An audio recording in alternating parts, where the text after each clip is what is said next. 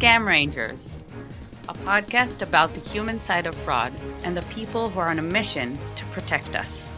I'm your host, Ayelet Biger-Levin, and I'm passionate about driving awareness and solving this problem. Welcome to episode 13 of Scam Rangers. Today's Scam Ranger is passionate about making sure we all know what's going on in the fraud space.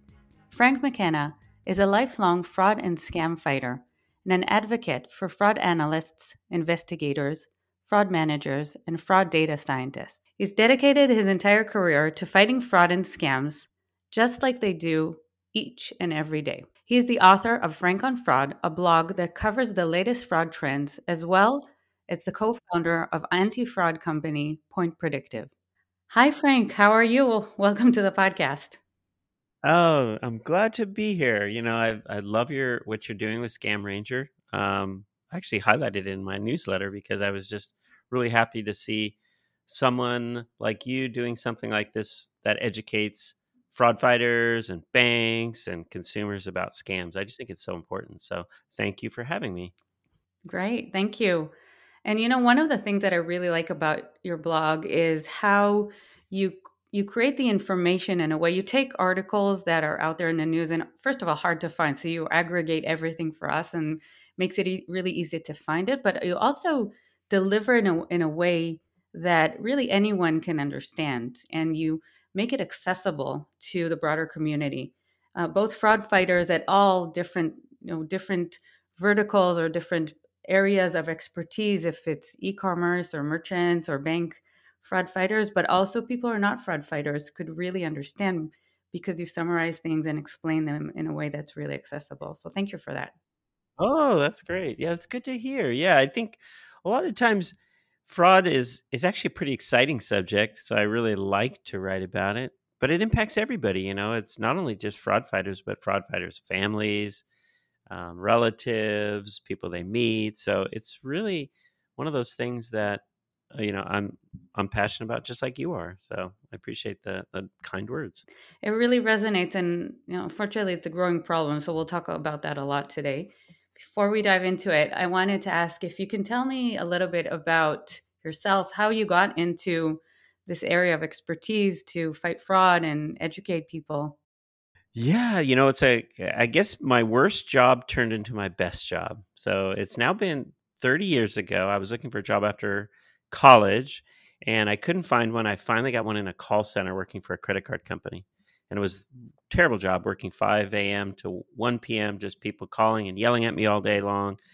But when I got one call one day, and it was a kind of a guy trying to pretend like he was an old lady and he was trying to do an account takeover on a credit card account.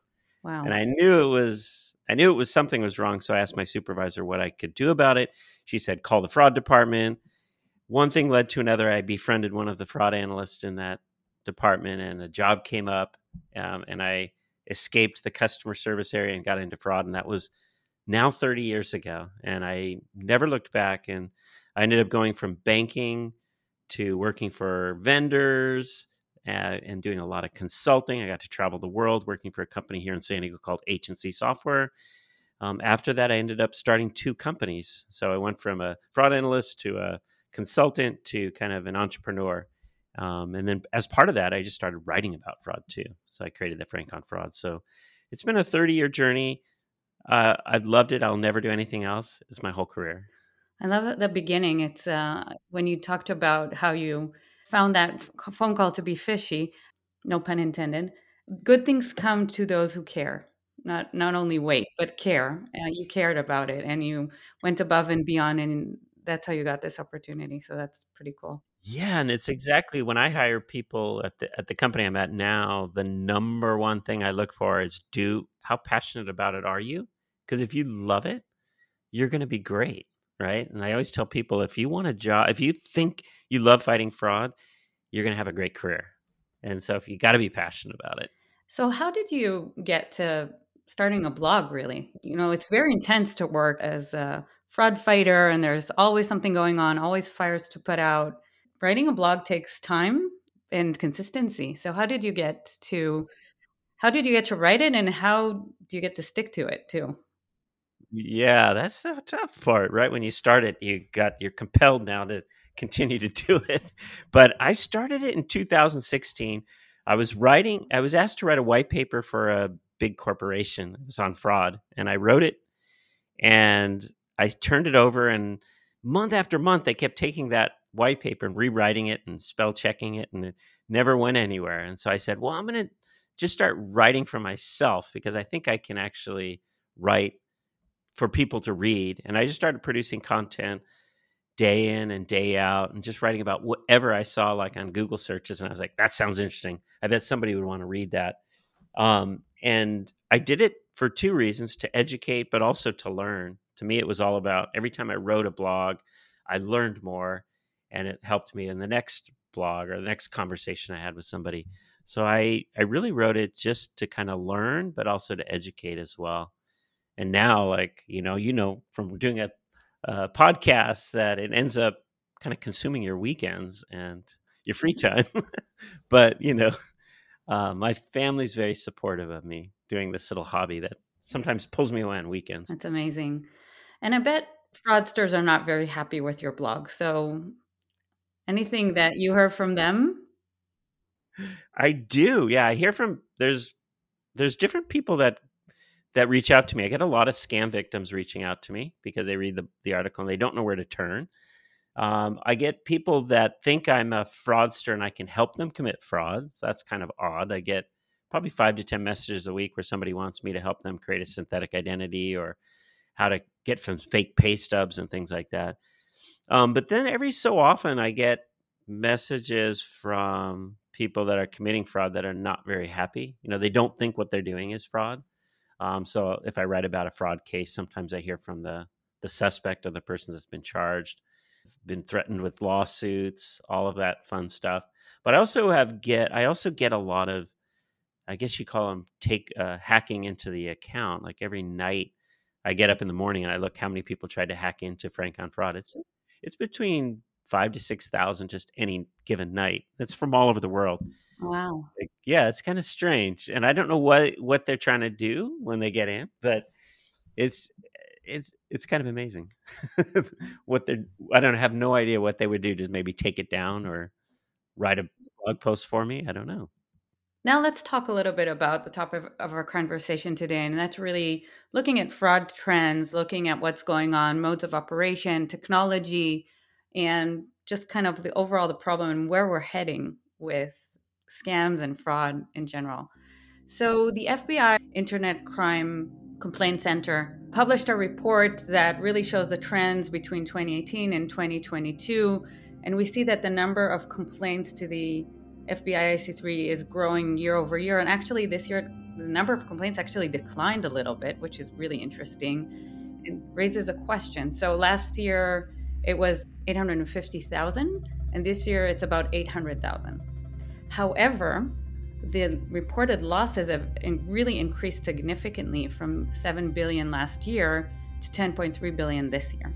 So the number of complaints went down a little bit, but the number, the, the, amount of losses grew.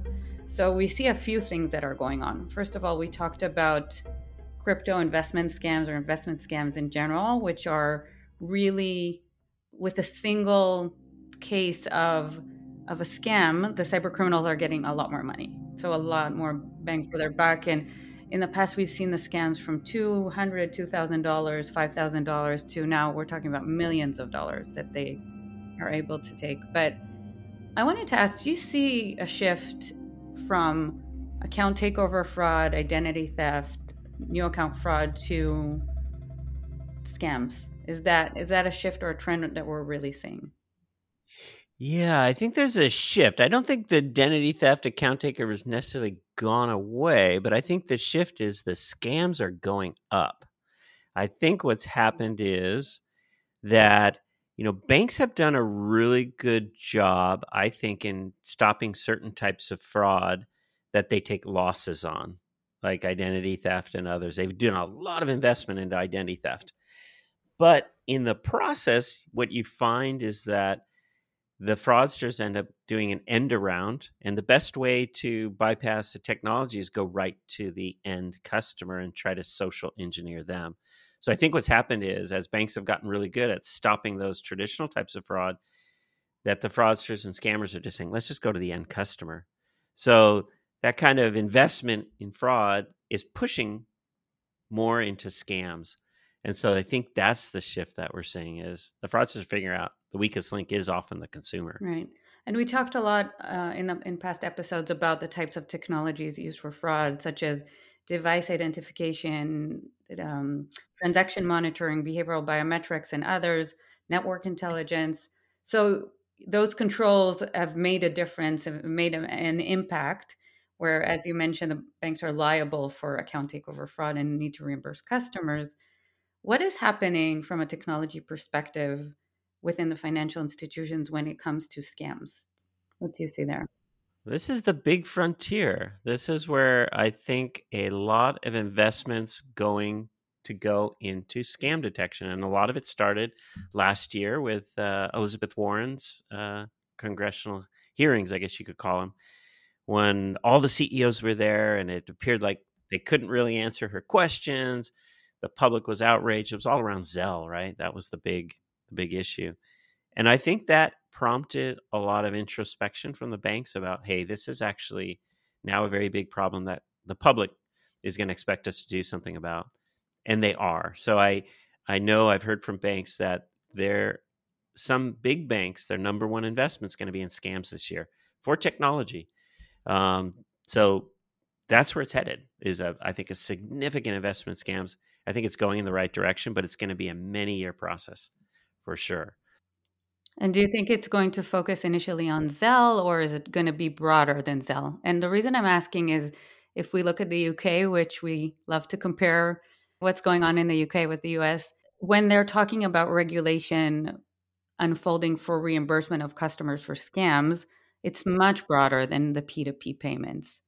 And they're talking about a really broad range that goes into bank impersonation scams, romance scams, many different types. And it's much broader than the one channel of Zelle here from from the reimbursement perspective. So I'm wondering when you hear from financial institutions here that they're looking to prioritize technology investments and process investments to fight scams, is it broader than Zelle? Yeah, it's broader than Zelle for sure. It's it's transactional monitoring. Mm-hmm. Yeah, it's customer education. It's biometrics. It's all those things that they've done for fraud, just doing it for scams now. Um, using the infrastructure putting more people on it, putting more, you know, more queues, you know, maybe more modules into those platforms that they've invested in. It's going to be broader than that. And I think it's going to unfold just like it has in the UK. I think in the US experience, we just have to look what's happened over there. You know, it started with kind of public shaming back in 2016. Mm-hmm. RBS, I think, said something about, you know, we're not going to reimburse customers. So it started with public shaming. The banks voluntarily agreed to start to reimburse customers. Then it went into reporting about what the banks were doing. And now it's at like a benchmarking phase where banks over there can't do enough. And so they keep investing. So we're going to see the same thing here. And I mm-hmm. think banks here have a maybe a leg up on what the banks in the UK did because they can learn from the experience of where it's going. I'm really intrigued about the technology side of this because as you said, they're they're going to leverage a lot of the technologies for fraud, transaction monitoring. But the question we're going to ask here, or going to need a response for, is very different, right? Because in account takeover fraud, it's is it the legitimate user, the customer really transacting here, and mm-hmm. finding that it is or it's not, right? It's the right device, it's the you know the behavior, etc. But but when we want to understand if it's a scam, of course it it would be the genuine user but are they intending to do the right thing or is someone guiding them so the questions are very very different and these are questions of intent of what circumstances are they under when they're doing this and i think the one question that we could definitely take from transaction monitoring is is this typical for this user or not that's right right it's exactly it's not going to be typical and they're not going to be receptive. So oftentimes you're with a credit card fraud, you call the customer, this your charge?" No. Okay, we're going to close your account. It's a it's a 1 minute conversation. A victim of a scam is often going to not believe you. They're not going to believe that they're a victim. They're going to be resistant and and even though you might have stopped or tried to stop it, it'll go through anyway because you can't convince them. It's going to be a very difficult conversation and it's also going to you know beg the question do you need to proactively stop these transactions even though the customer is involved? And that's a difficult thing to figure out too but i think it's going to happen.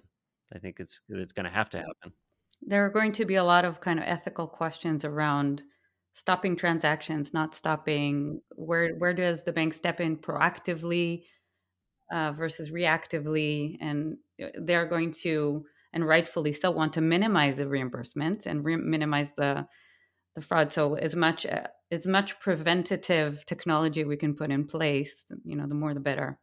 Yeah, we had tried to do this at when I was a fraud analyst. We had tried to proactively create queues, and I worked those queues where I had to.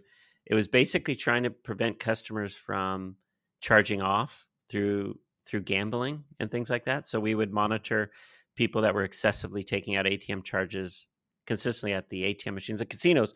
So I would call people, but and they were totally not receptive. And we ended up having to abandon the program because while we could predict that the behavior would lead to charge off, we couldn't interact with the customer to stop it. And I think we're going to find the same exact thing with scams is how do you how do you walk that fine balance? It's kind of like how do you fight the chemicals in the brain, right? That's a fight against dopamine, dopamine, the one that you were describing. Right. And it's kind of like how do we get around the emotional state that they're in to help them?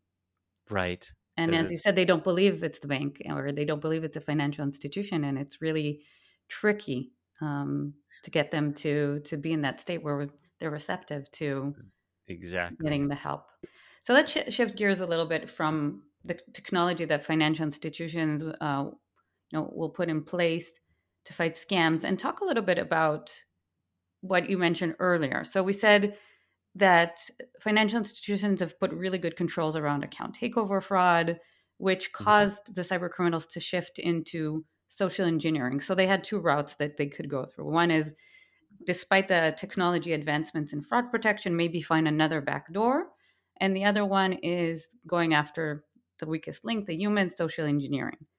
A cyber criminal can basically pick up the phone and or send a text message and and try to convince someone to transfer money. And you almost need no technology to do that. But the reality is actually they use a lot of technology even in social engineering. So I wanted to dive into that a little bit and we'll talk about kind of the classic modes of operation that they've been using, but with the recent advancements in generative AI and deep fakes, there's a lot going on in this space from a technology perspective as well.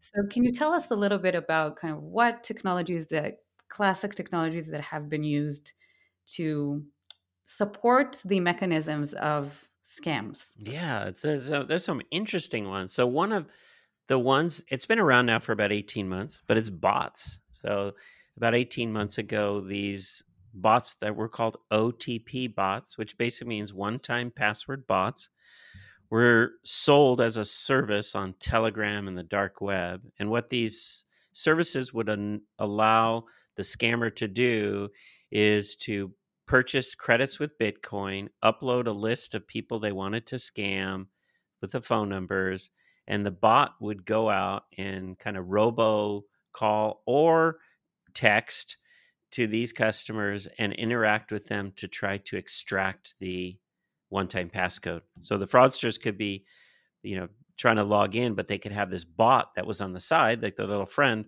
scamming the customer and getting those one-time passcodes and then logging into their bank accounts. So completely like automated attacks on consumers. I think there was a big one, I ispoof.me or something out of the UK. They closed it down 200,000 people fell for the bot and gave their one time passcodes. Uh, millions of dollars were extracted from their account. They shut that site down, but there are thousands of other sites that are still in operation offering those types of services.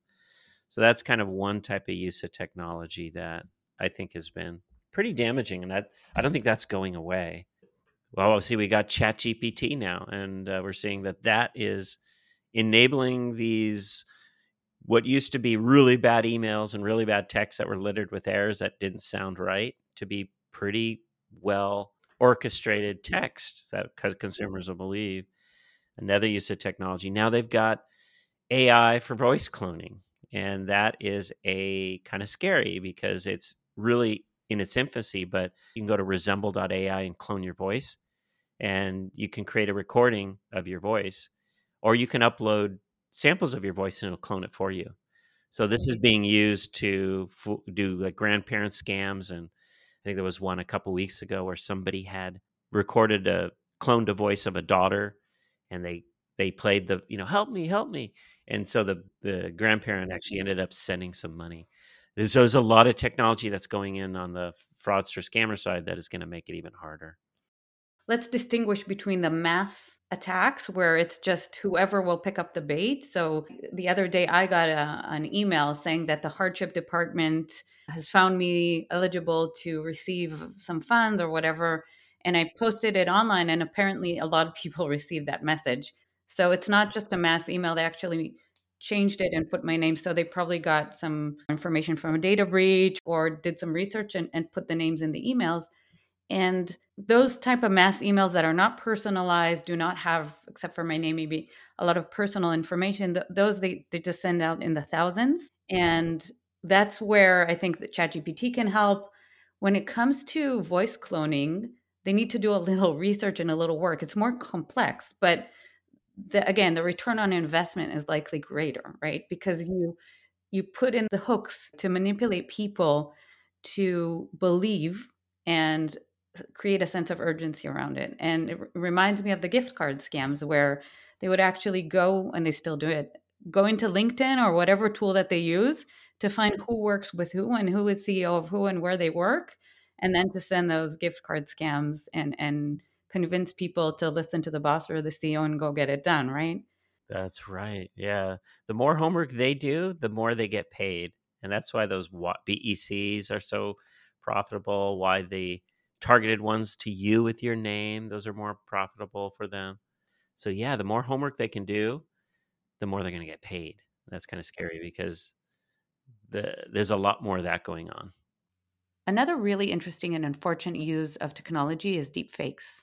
And I want to give three examples of how deepfakes are used in scams. So the first example is romance or relationship scams.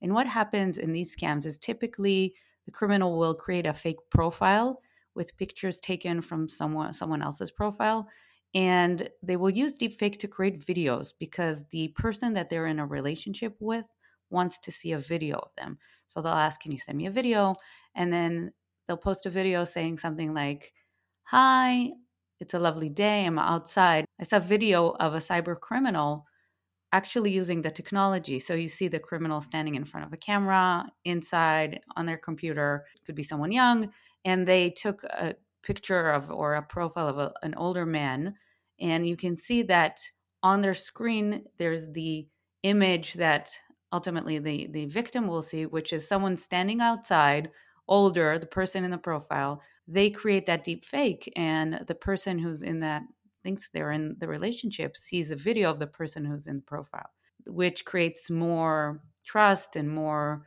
of a feeling that they're in a real relationship. So that's pretty scary, number one second example is a fake job example. So in the fake job example, the criminal is looking to hire someone. And when they hire that person, they'll get they ask them to pay for a lot of things, like order a computer and, and pay for all these things on the new job. And they tell them that they're going to reimburse them later, but they never do. So in this scenario, the fake job one, one of the parts of the process, typically people don't just accept a job or shouldn't accept a job without talking to someone. But then the recruiters use a profile of someone online pretending to be from a company or a recruiter that's legitimate. So they'll use a legitimate profile, but when the person want, is having a conversation with them, they'll use deepfake to impersonate that person who is legitimate. So that's number two. So the third one is a fake applicant. So this is someone who is trying to get in into a company or infiltrate the internal systems of a company and try to be hired for an IT role. So what they'll do is they'll actually kind of steal a profile or, or say that there's someone on LinkedIn who has a lot of experience and a lot of credentials. The profile is not new, and they'll try to imitate that person. They'll reach out and they'll say, "I'm this person," and then when they are interviewing, they will use deepfake to impersonate that legitimate IT professional, and they will get accepted. They're tech savvy, and they will get accepted to these jobs, and then they have access to internal systems, admin rights, keys to the kingdom. So those three examples are just the beginning. There are many more. Well, it is the scariest thing is just how new the technology, relatively new it is, and how fast it's it's it's getting better. So like I was researching this because I wanted to actually use like I was thinking about deepfake in a good way, which was like if I ever wanted to do presentations and I couldn't attend, could I could I make it appear like I was really presenting? And so I researched it for about $20,000. I could do a very professional avatar clone of me, which would be just like you and me interacting. You would think it's real, but you'd go into a studio and they basically, it takes about two hours and they, they clone you video wise. And then you can go to another company that, called WellSaid and they'll actually perfectly clone your voice. So the combination of those two, I could create a perfect clone. It would cost 20,000, but that price is just going to come down. And we all at some point maybe it's three four years we can all create our own deep fake that can be used for whatever reason but of course it's going to be used for lots of nefarious purposes the technology is we're going to be in a deep fake world here in a few years it's it's it is terrifying so it makes me wonder when do you think you and i will get down to another conversation about the ethics of accessible ai to everyone yeah, I think it's uh, very soon. Yeah. It's a it's, it's, something that is a lot of uh, thought has to go into it because it is a, a brave new world, you know. So you mentioned BEC a few minutes ago, and we can't talk about BEC without talking about SVB. So Silicon Valley Bank had, um, you know, we, it was all over the news in the last week or a week and a half ago and we see we've seen a lot of companies startups vcs trying to get the money out and also companies that offer services to their customers where the funds are transferred to svb have sent to their customers new invoices or new details of information. Can you share a little bit and i saw this on your blog as well what are the BEC opportunities here and what have we seen? Well, with SVB was really interesting because of this, how quickly that just devolved and imploded. And where there's chaos, there's always fraud, you know, and this is what we see. And I think what happened initially, there's a lot of uncertainty. We saw this huge explosion in like trying to get domains that look like they were SVB. So you saw this, I think there was hundreds of requests to to register domains some of them are for just opportunists that wanted to, you know, sell the sites to somebody else, like a bail, sell to attorneys, like SVB bailout was one of them. But there was a lot of other ones that tried to make it look like they were like SVB, get your money back, and you know, all of these types of websites that were intended to lure victims in, you know, customers of SVB to log in and potentially fish their details. But there were other scams, BEC scams, where uh, fraudsters were learning who were the customers of SVB and then proactively saying, "Hey, you know, we've got to change." Uh, pretending to be, you know, merchants or uh, you know the bank, and saying, "Reroute your your payments now here," because they knew that all of these companies that were using SVB had to change their routing numbers with their invoicing and their payroll and all of that. So this is a rich target for these scammers because they knew that they could probably get a lot of money on on this and i think you had told me once that you know scams are context it's all around the context of the moment where you're going to be a victim you can be very smart you can be very knowledgeable but in the right context everyone can be a victim and so these svb customers were in that context of being really right victims. And so we saw a huge explosion in BEC attempts against them. Yeah, the fallout of that is yet to be determined. Uh, we don't know yet what the amount. It might be greater than the fiasco itself. Yeah, absolutely. And it's not just SVB, right? It's Signature Bank, it's banks like First Republic, and who else knows? Credit Suisse. There's just a fallout that's just going to keep going and going and going for a while.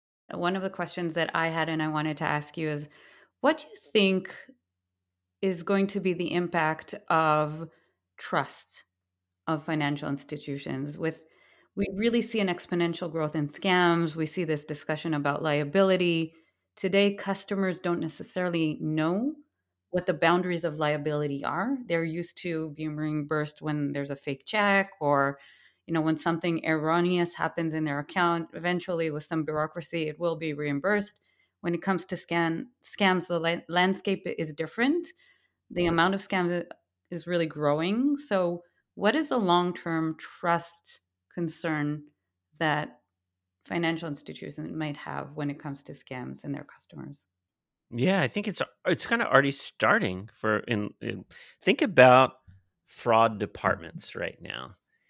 A lot of customers don't want to answer calls from the fraud department anymore because they've been scammed by people saying they're from the fraud department. So the very our our jobs, right? Nobody actually completely trusts us anymore. And we're supposed to be the, you know, protectors of the bank and protectors of the consumer, but the scammers have learned that that's a there's a lot of trust there between the fraud department and the consumers because the fraud department's helping. That is just kind of a initial look at what I the way I think people are going to interact with banks. I think when banks started, it was all about put your money there because you can trust that it's going to be safe that's completely changed now because you put your money in a bank, you actually don't know anymore because somebody could steal all your money, drain your bank account, and you may not get that money back because of a technicality or something that you couldn't get reimbursed for. So I think the trust thing is going to be maybe the main driver of why banks actually do something about it because people are not going to want to put their money in banks if it can be stolen. Wow. I haven't thought of, about what you said about the fraud department, and it's the same with bank impersonation scam. Not necessarily a fraud department, but the the whole class of scams that are impersonation.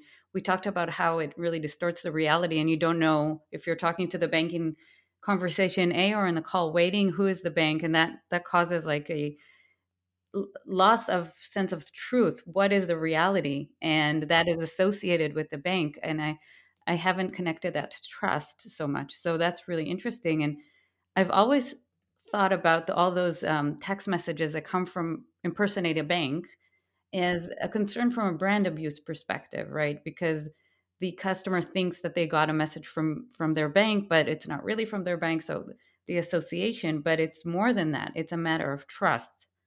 And yeah, it's a matter of trust how are you gonna next time you call them to try to help them they're not gonna want to mm-hmm. talk to you. And they're gonna be like you you can't be trusted. You know i don't i don't want to answer the phone. I'm not gonna respond to you. And so the scams and the fraud will just run on their accounts. So banks are gonna lose touch with customers wow. right? So so what what do you think that needs to happen to drive real change? That's a good question. So I've done a lot of consulting with banks and fraud. And when they're in a massive problem, when fraud's going up, there's really only there's always only two things that that stop it. The first is real-time intervention, meaning you you have to be able to in a real-time mode block a transaction from occurring. So it has to be a systematic real-time intervention. You can't catch it after the fact. You got to catch it while it's happening and stop it. And the second is typically some sort of technology that either blocks it from happening at all, so it just completely suppresses it, um, or stops the scammer or fraudsters from getting there in the first place, some technology. So if you think about what's really going to make a change, it's going to be some sort of blocking and some sort of suppression, like being able to suppress text and suppress calls from even going out. I think those are going to drive be the two biggest drivers of real change. And the third is going to be social media getting involved and not mm-hmm. sitting on the sideline, right? One in, I think in some countries, 70 to 80% of all scams initiate on social media. I think here in the US, it's about one in three. Social media cannot, has to get involved and has to do some sort of suppression, some sort of protecting consumers. The combination of those three, three things, and of course the banks, you know, in the ecosystem reimbursing, all that's going to probably be part of it. But from a technology perspective, I think you got to have that intervention and that suppression to really stop it.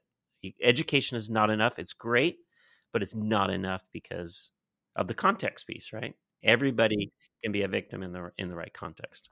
Exactly. So, with all that needs to happen, and you mentioned a lot of things, and every one of the pillars of the four pillars that you mentioned uh, are there. There's a lot that has to go in there and I really uh, hope that social media will take charge. And I think they have the ability. And I'm wondering why they're not doing more. I know that they're doing a little bit. They're definitely suppressing a lot of junk, but they well, need to do more for sure. They get they get paid a lot of money for those advertisements and yeah. for those customers, so yeah. they're not incented to block them. Yeah. Right. they want the money with the growing amount of scams, everything that we talked about today, technology that's created to support the scams, AI that's now being abused for scams, and a lot that needs to happen. I want to try and get an optimistic answer to the question what are you hopeful about?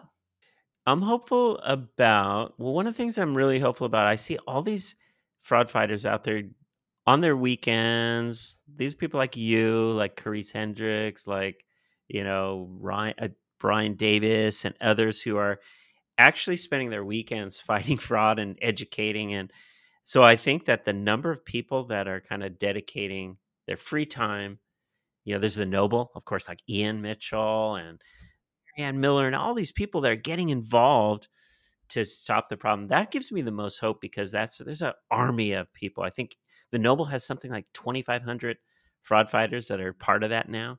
That gives me a lot of hope that we've got the right people focusing on this and are passionate about it. That gives me a lot of hope. And then I think um, what also gives me a lot of hope is the banks are starting to really take notice. You know, this is not a few years ago. I was a fraud investigator. I used to have to deny claims because people gave their passwords and their PIN numbers out and things like that. So I know that that was the way that banks operated, but they're they're shifting their mindset a bit. And those two things give me a lot of hope. That's great. Um, it's great to hear about the the shift in the mindset of financial institutions.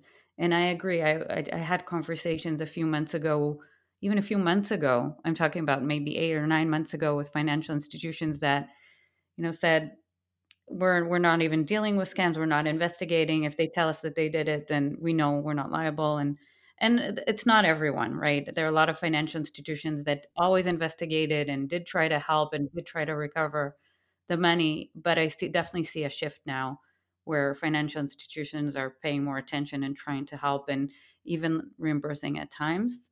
And I, I hope hopefully that will grow and and the investment will grow as you're saying. You've already started to see that change. Yeah, it's it's great. It's the new the new frontier gonna be a, a, kind of a wild ride, but a fun one. I think it's gonna gonna make it. It's gonna be the most single most challenging problem for for uh, fraud fighters to deal with the scams. It's it's a new world. It's it's you can't rely on exactly everything that you did in the past. So you have to think. We have to think very creatively. Well, hopefully, we'll see a lot of great technology advancements, a lot of thinking out of the box, and exciting technology that is used to leverage for the positive. Absolutely, yeah. I'm hoping the same. well, it was a pleasure to have you on the podcast, Frank. Thank you so much, and have a wonderful weekend. Yeah, I've really enjoyed it. Thank you for having me. I love what you're doing. Thank you so much for educating people on this, and uh, looking forward to catching up with you in the future on, on other topics. Sounds great. We'll definitely be happy to have you here again. Anytime. Thanks. I hope you enjoyed this episode. You can find a link to Frank on Fraud in the show notes. And if you got a message and you're not sure if it's a scam or not, you can validate it on a new website called scamranger.ai and also get advice on how to check the validity of the message. If you want to hear more about the recent evolution in online scams, follow me on LinkedIn, Ayelet Biger-Levin, or follow Scam Rangers, Scam Dash Rangers. Until the next time.